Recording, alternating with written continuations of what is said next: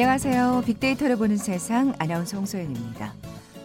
자, 오늘은 절기상 대서입니다만 전국 대부분 지역에서 장맛비가 내리면서 더위는 잠시 쉬어가는 모양새입니다. 곳에 따라 집중호우가 예보된 지역도 있으니까요. 주변 시설물 관리 또 감속 운전 좀 더 신경 써 주시기 바랍니다. 차가 많이 막히는 모양이더라고요. 어, 장마가 끝나고 나면 잠 못 이루는 열대야가 이어질 텐데요. 이미 제주에서는 며칠 전 첫 열대야가 나타났다고 합니다. 점점 뜨거워지고 있는 지구, 더워지는 여름, 뭐, 지구 온난화에 대한 얘기가 자연스럽게 등장하고요. 또 주요 원인 중 하나로 지목되는 탄소 배출, 그리고 쓰레기 문제로 이어지게 되는데요. 코로나19 언택트 시대 편리한 만큼 늘어나는 택배 박스, 플라스틱 쓰레기 우리 일상을 돌아보지 않을 수가 없습니다. 과연 후손들에게 건강한 지구를 제대로 물려줄 수 있을까요? 플라스틱 쓰레기 줄이기, 음식물 쓰레기 줄이기. 그래서 생활 속 작은 실천이 더욱 절실하게 필요한 이유일 겁니다. 국내에서도 쓰레기가 나오지 않는 매장, zero waste 매장이 늘고 있다는데요. 들어보셨는지 모르겠습니다. 잠시 후 세상의 모든 빅데이터 시간에 자세히 빅데이터 분석해보죠. KBS 제 라디오 빅데이터로 보는 세상, 먼저 빅퀴즈 풀고 갈까요? 자, 오늘은 환경 관련 문제 어, 드리려고요. 우리나라에서는 1995년부터 쓰레기 처리 비용을 배출자가 부담하는 이 제도를 실시하고 있습니다. 이게 꽤나 다른 나라에 비해서 이른 편이더라고요. 쓰레기를 버릴 때 규격 봉투를 사용하는데 봉투를 구매할 때 쓰레기 처리 수수료가 포함돼 있기 때문에 규격 봉투에 담아버린 쓰레기에 대해서는 따로 수거료를 낼 필요가 없고요. 재활용이 가능한 쓰레기는 규격 봉투에 담지 않아도 됩니다. 세계 최초로 우리나라에서 시작한 이 제도 뭐라고 부를까요? 보기 드립니다. 1번 탄력근무제, 2번 사회보장제, 3번 쓰레기 종량제, 4번 과거제. 오늘 당첨되신 두 분께 커피와 도는 모바일 쿠폰 드립니다. 휴대전화 문자메시지 지역번호 없이 샵 9730, 샵 9730. 짧은 글은 50원, 긴 글은 100원의 정보 이용료가 부과됩니다. KBS 라디오 어플리케이션 콩은 무료로 이용하실 수 있고요. 유튜브로 보이는 라디오로도 함께 하실 수 있습니다. 방송 들으시면서 정답과 함께 다양한 의견들 문자 보내주십시오.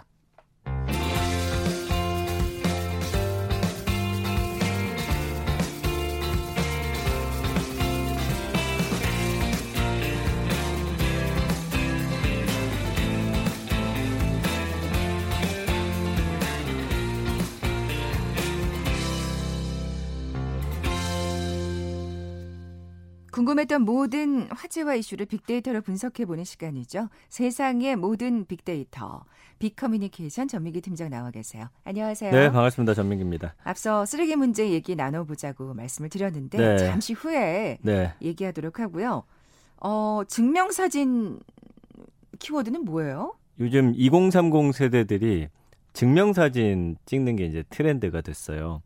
아니 그러니까, 근데 예.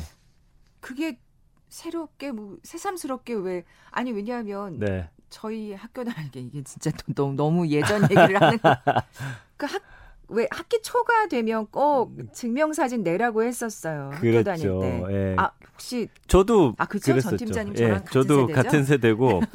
근데 이제 그런 우리가 늘 일괄적으로 찍던 그런 증명사진이 아니라 아, 정말 개성 있는 나만의 증명사진을 찍는 거거든요. 아, 그, 그러니까 여권 사진 같은 거 말고 그런 거 말고. 아, 예, 예. 그래서 최근에 이제 뜨고 있는 강남의 한 사진관이 있는데 여기서 증명사진 찍는 게 이제 버킷리스트에 올라가 있는 경우가 있더라고요. 그 정도로요? 예, 뭐냐면은 이 대표가 이런 물음에서 이 사진관에서 증명사진 찍는 걸 시작했대요. 모두가 똑같은 사진이 왜 날 증명할 사진인가. 아, 그렇게 생각하면 정말 예. 증명사진에 그 뭔가 법칙이 있잖아요. 그렇잖아요. 예, 예. 예, 흰 배경에다가 정말 로봇처럼 이렇게 빳빳이 앉아가지고 억지 미소를 지면서 찍는 사진인데. 또 여권 사진 같은 게 뭐 귀를 내놔야 하고 뭐 이런 그렇죠. 게 있잖아요. 예. 근데 이런 전형적인 흰색 배경 대신에 자신한테 어울리는 색, 색을 골라서 배경 사진을 찍고요. 음. 또 여기서 촬영하려면 굉장히 경쟁이 치열해요. 그래서 아, 그만큼 인기가 네. 높은 거군요. 그 특히 이제 이 대표한테 직접 사진을 찍으려면 30초 만에 한 달 예약이 다 차버린다고 합니다. 그러니까 젊은 친구들은 그 사진을 통해서 어 이거 어디서 찍어서 물어보실 거 아니에요. 잘 찍었으니까. 어, 네. 어 여기 어디서 찍었어 해서 이제 이렇게 입소문이 나가지고 이제 예약하려면 이렇게 뭐 몇 초 만에 그냥 예약이 아니 무슨 아이돌 콘서트도 아니고 네. 대단하네요. 음. 그 아니 그런 증명 사진을 왜 찍는 건가 사실 또 궁금하기도 하고요. 네. 예. 근데 이런 사진관들이 뭐꽤 많아지고 있는 모양이에요. 그러니까 이렇게 경쟁률이 아주 치열한 사진관들이 최근에 많아지고 있어요. 젊은 세대들의 그 어떤 어 필요를 딱 캐치해 가지고 이 사진관들이 그거를 이제 찍어 주거든요. 음. 그래서 종로에 있는 한 사진관, 그다음에 인천 부평구에 있는 사진관도 굉장한 인기 있는 곳인데 종로에 있는 사진관 같은 경우는 증명 사진하고 생화를 배경으로 해서 프로필 사진을 찍는 그 구성이 굉장히 인기예요. 어. 생화 아시죠? 꽃 이렇게 네, 네. 해가지고. 네. 이제 가격이 15만 원인데 비싸잖아요. 아, 세상에. 근데 9월 예약이 다 찼고요. 8월 1일에 이제 10월 예약 받는데 여기도 금방 하여튼 어, 예약이 끝난다고 합니다. 세상에. 그리고 부평구에 있는 이 사진관 같은 경우는 인물의 표정을 또 잘 담는다라고 소문이 나가지고 여기도 한 달에 한 번 예약이 열리는데 대부분 그날 다 마감되고요. 재수 뭐 삼수 끝에 사진 찍었다는 사람들도 사진 찍고 나서 올리면서 드디어 찍었다라든지 세 번 만에 어. 성공했어요. 이렇게 글을 올린단 말이에요. 그리고 요즘에 또 인기 있는 것 중에 하나가 물 속에서 프로필 사진. 이거 하면 TV에서 보셨을 거예요. 그러니까, 연예인들이 예, 예. 아시죠? 뭔가 진짜 굉장히 환상적이고 몽환적인 느낌이 있잖아요. 음, 맞아요. 그래서 예. 서울 성수동에 이 수중 촬영 전문 사진관이 있는데 지난해 이제 12월에 문 열었어요. 그때만 해도 서울에 여기밖에 없었는데 최근엔 한 세 곳 정도 더 늘어났다고 아. 하고요. 이거는 돈이 좀 비싸요. 스튜디오 그렇겠죠. 빌리는 데만 한 25만에서 45만 원이고 촬영비는 또 별도로 내야 되는데 하루에 한 두세 팀 정도가 꾸준히 찾고 있다고 하니까 야, 일반인들이 수중 촬영. 저도 그 보면서 와, 멋있다라고 했지만 어, 나도 한번 해봐야지라고는 생각 못 해봤는데. 그러니까 뭐 그냥 아, 뭐 연예인이니까 아니면 굉장히 특별한 경우에만 네. 뭐 이런 생각을 하잖아요. 그러나 네. 20, 30대들은 확실히 좀 진취적이고 적극적인 것 같아요. 아. 나도 저거 한번 해보고 싶다라는 마음들이 모아져가지고 네. 직접 수중 촬영까지 하는 네, 그런 상황이 됐어요. 야, 그러니까 그만큼 뭔가 나만의 특별한 사진을 음. 찍겠다는 욕구가 강한 모양이에요. 그러니까 우리가 음. 생각하는 그 증명 사진을 떠올리면 안 되겠어요. 어, 아니에요, 아니에요. 예, 예. 우리가 쓰는 증명 사진은 정말 어떤 용도가 정해져 있는 건데 그쵸. 이거는 확실히 내가 소장하고 그리고 다른 사람들에게 보여주기 위한 그래서 증명사진의 어떤 사전적 의미는 사실은 증명서 따위에 붙이는 작은 규격의 얼굴 사진이거든요. 그렇죠. 그러니까 이건 뭐 신원 확인하고 다른 사람 위장 여부 같은 거 이제 확인하려고 우리가 찍는 건데. 뭐 주민등록증이나 여권이나 그죠? 맞습니다. 네. 이 MZ 세대 같은 경우는 다른 거죠. 이 주민등록증 사진이 있는데 이건 따로 찍고 네. 거기에 더해서 나를 증명할 수 있는 증명사진을 추가로 찍고 또 개인 소장용으로 프로필 사진도 찍고 예, 사진 찍는 걸 참 좋아합니다. 또 다른 의미의 증명 사진입니다. 맞습니다. 진짜 예. 그러니까 요즘 그 세대들은 음. 뭐그 별그램도 그렇지만 네. 사실 인별그램도 그렇지만 정말 이렇게 나만의 뭔가 특별한 사진 이런 거에 문화가 대한... 좀 바뀌었어요. 네. 우리 때는 어떤 어 무리 안에 잘 녹아드는 사람을 원했다면 이제는 좀 내가 드러나는 튀고 싶은 거죠. 네, 그런 마음들이 좀 있는 것 같아요. 어. 네. 그 빅데이터 상에서의 반응들은 어떻습니까? 증명사진 하면요. 지난 1년 동안 96만 3천 건이나 언급될 정도로 굉장히 많이 언급되고 있어요. 그래서 연관어 1위가 사진이고 2위가 추첨인데 이게 바로 그 사진관 추첨하는 거거든요. 예. 그러니까 이 정도로 많이 언급이 되고 3위가 사진관이에요. 그러니까 막 맛집처럼 여기는 이런 사진 잘 찍고 어. 저기는 저런 사진 잘 찍고 이런 걸 찍으려면 여기로 가야 되고 젊은 층들은 이거 공유하고 있다라는 거고요. 정말 사진을 사랑합니다. 네, 4위는 보시면 프로필 사진. 예. 프로필 사진도 예전에는 연예인이나 정말 방송 준비하는 분들 그렇죠. 찍는 거잖아요. 예, 근데 요즘엔 일반인들도 이 프로필 사진 많이 찍고 그다음에 요즘 뭐 만삭 사진 같은 것도 찍고 어쨌든 그래요? 사진 찍어서 이거를 소유하는 것 자체가 이제 하나의 문화가 됐고요. 5위가 앨범, 뭐 6위 도안, 7위 컬러, 8위 증명, 9위 흑백 사진. 또 흑백 사진 찍는 게 또 요즘 인기래요. 아, 그리고, 그리고 이거 약간 어떻게 보면 좀 음. 레트로 음, 같은 거네요. 맞아요. 예. 10위는 이제 별스타그램이고요. 그래서 감성어 분석 보면 67.1대 5.5로 압도적 긍정 감성어가 높습니다. 원하다, 예쁘다, 유일하다, 바라다, 행복하다. 저희 때는 사진기 들이대면 정말 몸이 그렇게 뻣뻣하게 굳을 그쵸. 수가 없는데 좀 뭐 그래서 김치 smile 뭐 요즘에는 별의별 말을 다 했는데 이거 찍는 아. 것 자체를 굉장히 행복해하고 나의 예쁜 모습을 보는 것 자체 굉장히 어떤 기분 좋아하는 모습들을 볼 수가 있어요. 진짜 자연스러운 포즈로 잘 네. 찍는 것 같아. 일상생활을 그대로 네. 담아내는. 네. 그냥 가끔은 너무 맞아요. 사진 속 얼굴과 실제 얼굴이 너무 달라서 당황할 때가 있지만 네. 요새는 또 다른 아. 것도 좋아하더라고요. 젊은 층들은 그렇게 너무 잘 나오게 예, 올리는 그러니까, 경우도 많아요. 그렇죠. 음. 그게 뭐또 다른 자기 모습을 그냥 남기는 것 같더라고요. 근데 뭐 이제 좀 다른 사람들은 당황스러울 수 있지만요. 부정 감성 같은 경우도 보면은 어색하다, 어색한, 뭐 부담, 걱정 5.5%밖에 안 돼요. 아, 그렇군요. 네, 그렇기 때문에 이제는 증명사진 찍는 거에 대해서 굉장히 다들 좋아하고 하고 싶어하고 네, 이런 하나의 어떤 행동이 됐네요. 되었어요. 예. 우리는 진짜 사진이라 그러면 뭔가 이렇게 특별한 날 기념하기 위해서 찍는 거였는데 그러니까요. 예. 그저 사진관 간다는 건 정말 그런 맞습니다. 특별한 날에만 가는 거였잖아요. 네. 왜 이렇게 2030 세대가 사진에 빠져 있을까요? 역시나 이렇게 뭐 사진 열풍을 일으킨 1등 공신은 SNS예요. 예. 그렇죠. 그렇죠. 우리가 지금 뭐 인별그램 얘기도 했습니다만. 그러니까 예전에 예. 증명사진 같은 경우는 여권, 주민등록증, 운전면허증 살면서 남한테 보여줄 일이 뭐 그렇게 많지 않잖아요. 이 사진들이. 세계에서 중장년층 같은 경우는 현재 얼굴이라고는 상상할 수 없는 저 같은 경우도 15년 전에 사진이 아직 붙어 있는데 어 나랑 비슷하구나. 예, 근데 이제 가끔 공개된 신분증 속 오래된 증명 사진이 약간 또 놀림이 되고 추억이 되는데 2030은 확실히 SNS에 새로운 사진 업데이트 해줘야 되고 어. 그리고 남과 다른 또 사진 찍어서 올려야 존재감이 생겨. 야, 그거 어디서 찍었어? 이렇게 음, 또 물어봐주고 그러니까. 좋아요 받고 댓글 달리죠. 모르는 사람도 심지어 이 사진 어디서 찍었는지 여쭤봐도 될까요? 네, 이런 아, 것이 네, 어떤 나의 또 존재감이 되는 거거든요. 그러니까 그렇게 비싼 돈 내고 특별한 사진관을 가는 거겠죠. 맞습니다. 어. 역시 SNS 때문이잖아요. 그 이게 완전히 시대가 달라졌어요. 왜냐하면 당장에 새로운 SNS 가입하면 뭐예요? 처음 요구받는 게 사진 여기다 넣어야 되잖아요. 그 우리가 일명 푸사라고 하는. 맞아요. 예, 예. 그래서 푸사를 사진.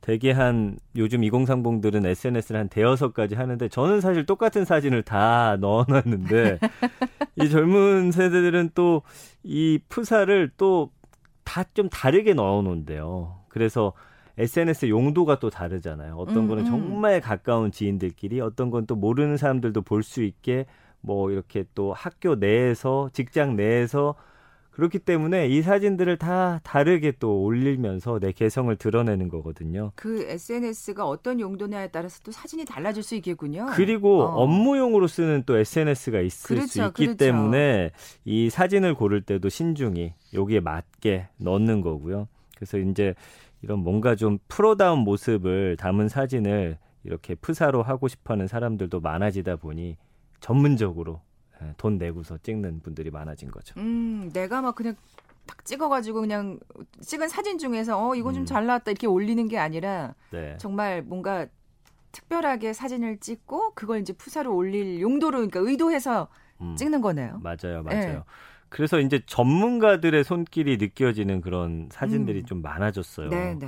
보면은 뭐 사, 실한 10만 원 넘게 줘야 되는 것들이 상당히 많거든요. 네. 그럼에도 이제 아깝지 않다라는 그런 생각들 하고 있고 한 번 또 잘 찍어 놓으면 또 여기저기 쓸 수 있기 때문에 제대로 찍자. 그리고 나한테 가장 어울리는 색이 뭔지 어떤 표정을 지어야 할지 또 자연스럽고 아름다운지 이런 거 좀 알고 싶어서 아. 사진을 찍는 사람도 있다고 하는데 가격이 좀 비쌈에도 불구하고 이런 과정 자체를 좀 즐기는 어떤 젊은이들의 문화도 있고요.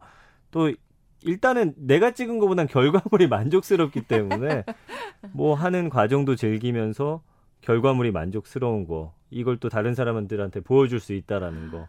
이 과정 자체가 굉장히 즐거운 거예요. 아, 네. 푸사가 이렇게 중요할 줄은 정말 아, 몰랐네요. 저는 그냥 제가 찍은 사진 중에서 아니면 친구가 친구들이 찍어준 사진 중에서 이게 좀 낫나 이러고 그냥 저도 그렇게 하고 올리고 있거든요. 그랬었는데 네. 수중 사진도 찍는데 뭐 아까 말씀드렸잖아요. 뭐. 그렇죠. 예. 그래서 이제 그 이 찍는 분들 보면은 가끔 이제 연예인들이 화보나 영화 포스터 찍으러 오는 경우가 있는데 거기 운영하는 분들 인터뷰 보니까 8, 90%가 일반 고객이래요.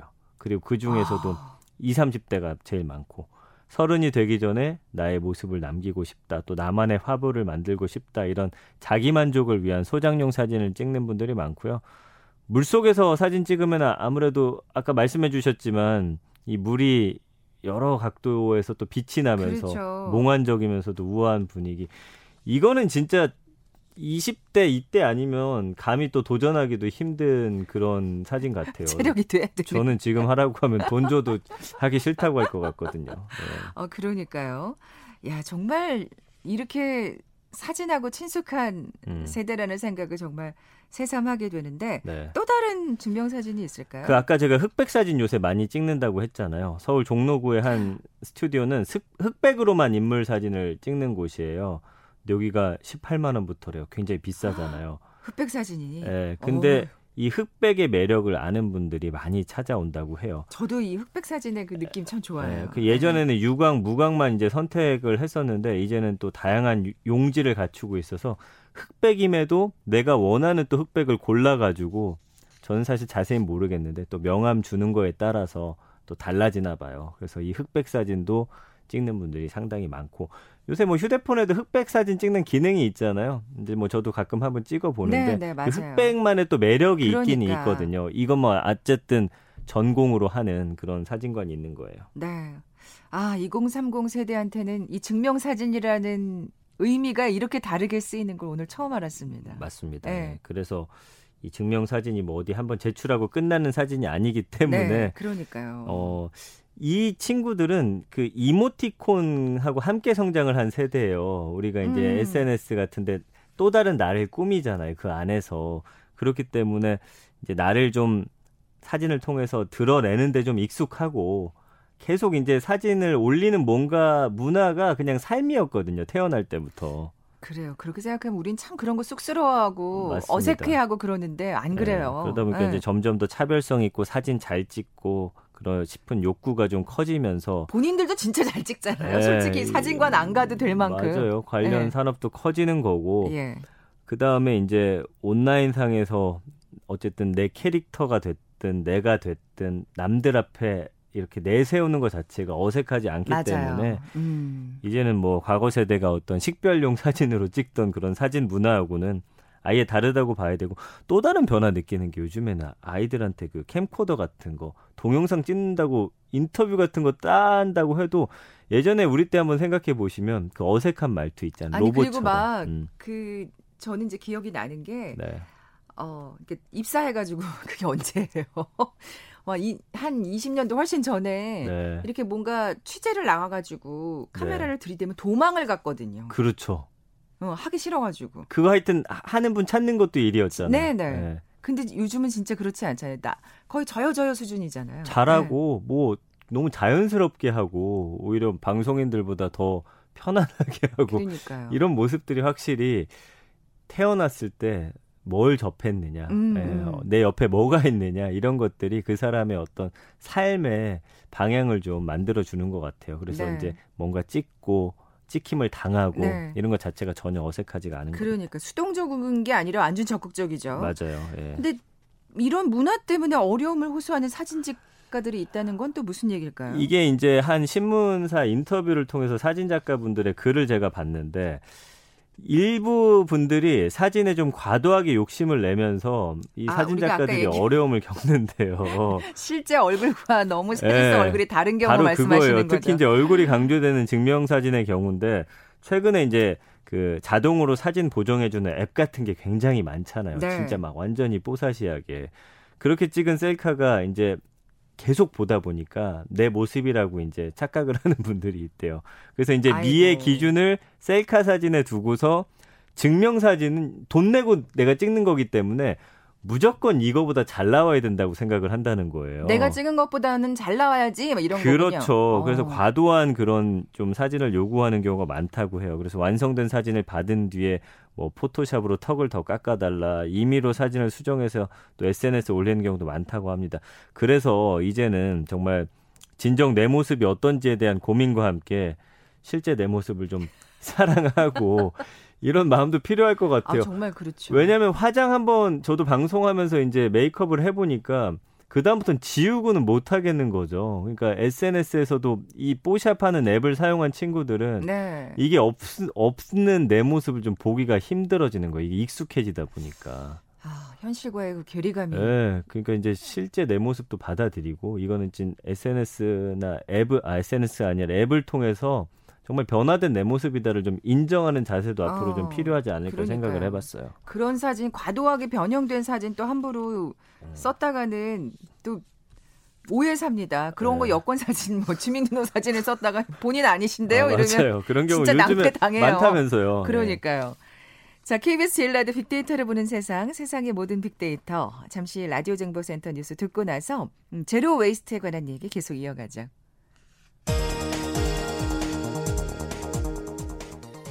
국내 코로나19 신규 확진자가 다시 60명대로 올라섰습니다. 어제 국내 코로나19 신규 확진자는 63명으로 국내 발생 29명, 해외 유입 34명이고 누적 확진자 수는 총 13,879명입니다. 전 세계 코로나19 확진자가 7개월 만에 1,500만 명을 넘겼습니다. 누적 확진자는 지난 6월 28일 1,000만 명을 넘어선 뒤 25일 만에 1,500만 명으로 급증했습니다.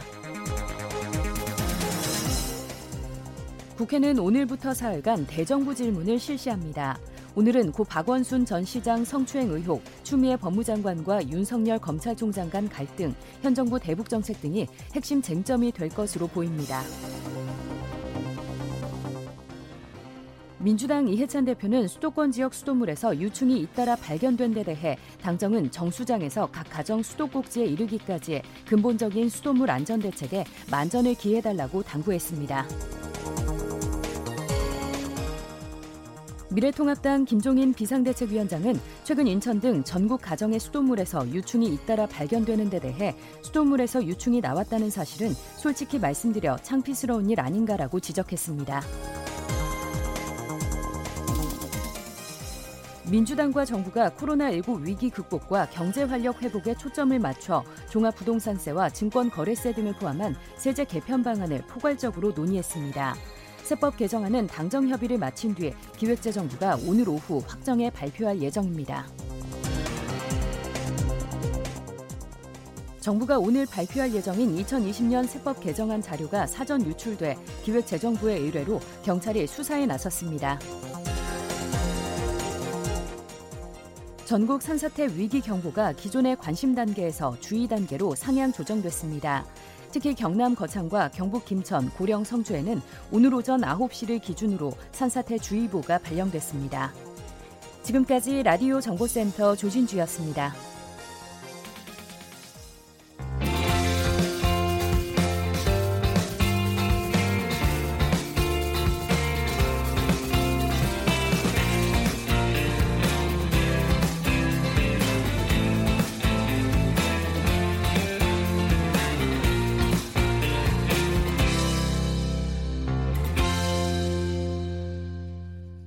모든 빅데이터 함께하고 계십니다. 전 팀장님, 네. 빅퀴즈 다시 한번 내주세요. 네, 오늘은 환경 관련 문제입니다. 우리나라에서는 1995년부터 쓰레기 처리 비용을 배출자가 부담하는 이 제도 실시하고 있습니다.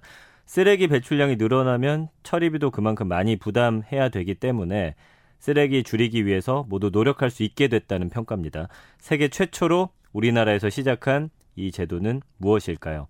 1번 탄력 근무제, 2번 사회보장제, 3번 쓰레기 종량제, 4번 과거제. 네, 오늘 당첨되신 두 분께 커피와 도넛 모바일 쿠폰 드립니다. 정답 아시는 분들 저희 빅데이터로 보는 세상 앞으로 지금 바로 문자 보내주십시오.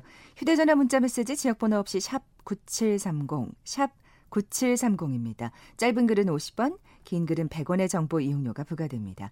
콩은 무료로 이용하실 수 있고요. 유튜브로 보이는 라디오로도 함께 하실 수 있습니다. 뭐 이 코로나 시대에 진짜 이게 배달 많이 이용하다 보니까 배달 서비스 네.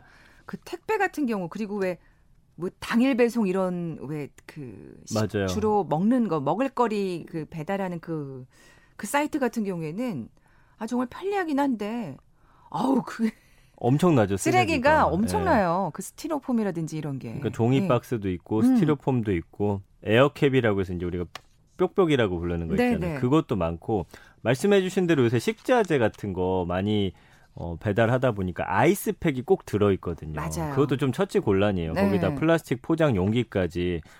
그러니까 우리가 주문하는 택배 상자 하나에 들어있는 쓰레기 종류가 뭐 이 정도죠. 그리고 대형 대형마트에 나가서 장을 봐도 뭐 여러 쓰레기들이 딸려오는 건 마찬가지죠.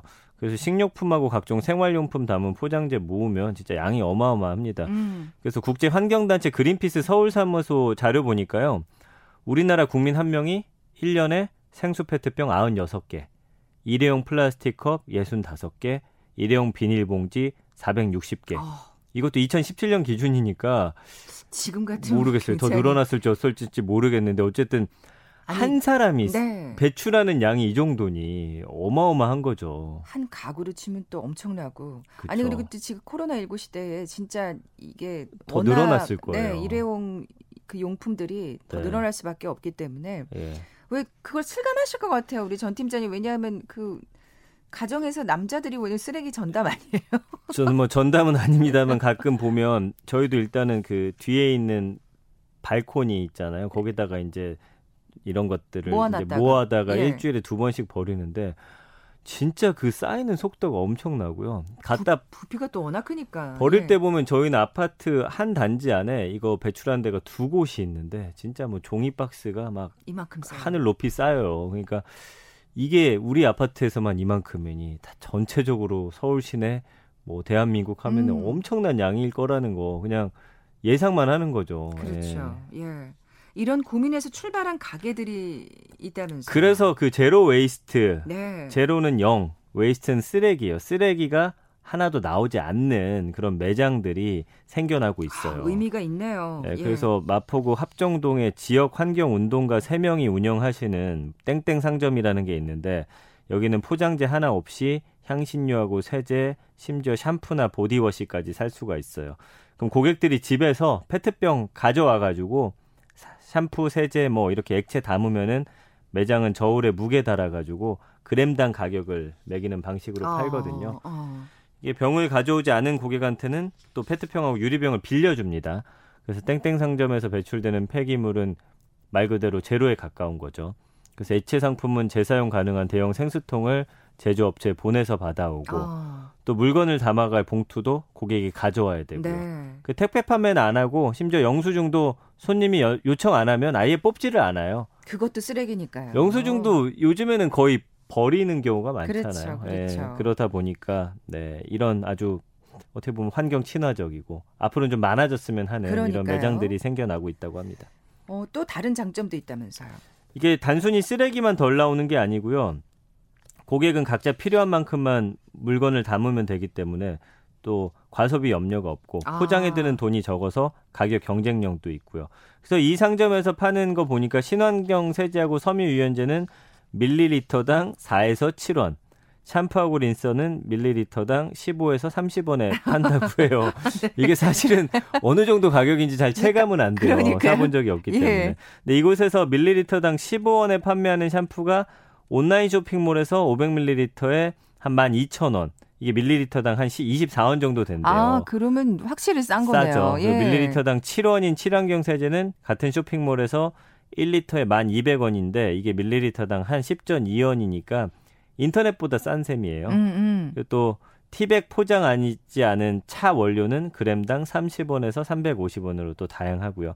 이외에 또 요새 저희 집에도 있더라고요. 대나무 칫솔. 어, 그래요? 요 칫솔 대도 사실 플라스틱이 많잖아요. 아, 그렇죠. 이게 녹는 자연에서 잘 썩는 그런 나무로 돼 있고 아. 칫솔 모도 하여튼 제가 알기로는 약간 그런 친환경, 친환경. 아, 소재였어요. 아, 예, 예. 그리고 자연 분해되는 코코아 화분 같은 거 친환경 생필품이 이 상점의 인기 상품이라고 합니다. 또 재활용품을 기부받기도 한다면서요? 네, 매장 한편에 보니까 그 자원회수센터라고 그 사진을 통해서 제가 봤는데 여기는 재활용품 기부받는 곳이에요. 주민들이 이제 빨대나 플라스틱 같은 각종 재활용품을 깨끗이 씻어가지고 여기다 갖다 주면은 직원들이 이걸 색깔별로 분류해서 또 재활용 업체로 보낸다고 합니다. 어. 그래서 여기서 모인 커피콩은 또 화분이 되고 병뚜껑은 치약 짜개가 되고 우유팩은 화장지로 또 재탄생을 하거든요. 이 중 일부는 재활용품 기부한 주민들에게 또 돌려주는 형태로 아. 뭔가 가져왔을 때 돈이 아니라 이렇게 또 재활용품으로 만든 무언가를 돌려주는. 아, 네. 네 굉장히 좀 좋은 곳인 것 같아요. 음, 그러니까 뭐 사실 조금만 번거로움을 그냥 수고로움을 감수하신다면 진짜 의미가 있는 상점일 텐데 네. 그 포장이 안 돼 있다 보니까 위생에 관한 우려는 뭐 없나요? 그런 시선도 있다고 해요. 왜냐면 하 아, 별도 예. 포장이 따로 하나씩 안 돼 있다 보니까 그다음에 액체를 또 소분해서 팔기 때문에 위생을 우려하는 분들이 있는데 이것 때문에 이제 이 상점에서는 고객들이 가져오는 페트병을 에탄올로 소독하고 말려서 상품을 담도록 안내하고 또 그런 어. 절차를 거쳐야 된다고 하고요. 또 화장품을 소분 판매하기 위해서 여기 공동 대표 중 한 분이 맞춤형 화장품 조제 관리사 자격증도 야. 땄대요. 그래서 이걸 또 잘 관리하도록 하고 계신가 봐요. 네. 근데 아무래도 좀 대량으로 포장을 안 한 상태로 또 보관을 하다 보니까 약간 좀 우려가 되긴 하는데 어쨌든 또, 또 신경을 쓰고 예, 계시는 신경을 쓰고 계시다고 하니까 네. 네 믿고 사야겠죠. 예. 그러니까요. 예. 진짜 뭔가 의지와 뜻을 품고서 이 상점을 열었다는 생각이 지금 이 그 여러 가지를 신경 쓰는 그 그래서 그 모습에서 좀 걱정이 있는. 이런 가게가 망하면 안 될 것 같아요. 왜냐면 이런 시도들이 음. 주변 분들하고 좀 마음이 모아져서 좀 잘 됐으면 하는 좀 바람이 제가 개인적으로 생기더라고요. 그러니까요. 전 예. 팀장님 예. 말씀대로 이게 더 많아져야 되는데 해외에서는 오래전에 이미 등장했잖아요. 그렇죠. 2014년에 독일 베를린에도 이제 세계 최초입니다. 포장 없는 슈퍼마켓이 어, 생겼어요. 어. 오리기널 운페어 파크트라고 이 과일이나 채소 같은 식료품, 그다음에 치약, 알약까지 600여 종을 모두 포장지 없이 판매를 하고요. 런던에도 꼭 필수겠네요. 그렇습니다. 런던에도 이제 Unpackaged, 뉴욕에도 뭐 The Fillery 이런 zero waste 매장들이 많다고 해요.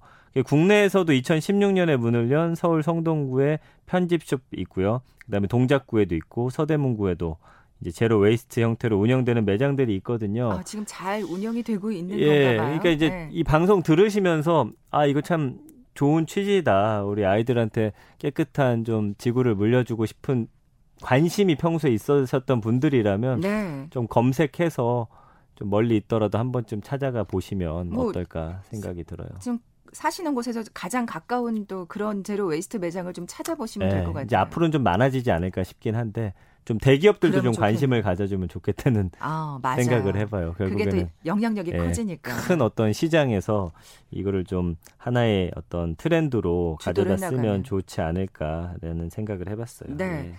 어, zero waste에 관심을 갖게 된 청취자들을 위해서 뭐 마지막으로 뭔가 그 미국에요 zero waste influencer가 있어요 비 존슨이라는 사람인데 이 사람이 zero waste 인플루언서요. 네, 예. 이거를 뭐 SNS에 올리고 하면서 많은 팔로워들이 이 사람을 따라하고 환경을 좀 생각하는 분들이 이분과 함께하는 그런 어, 아주 유명한 사람인데 네.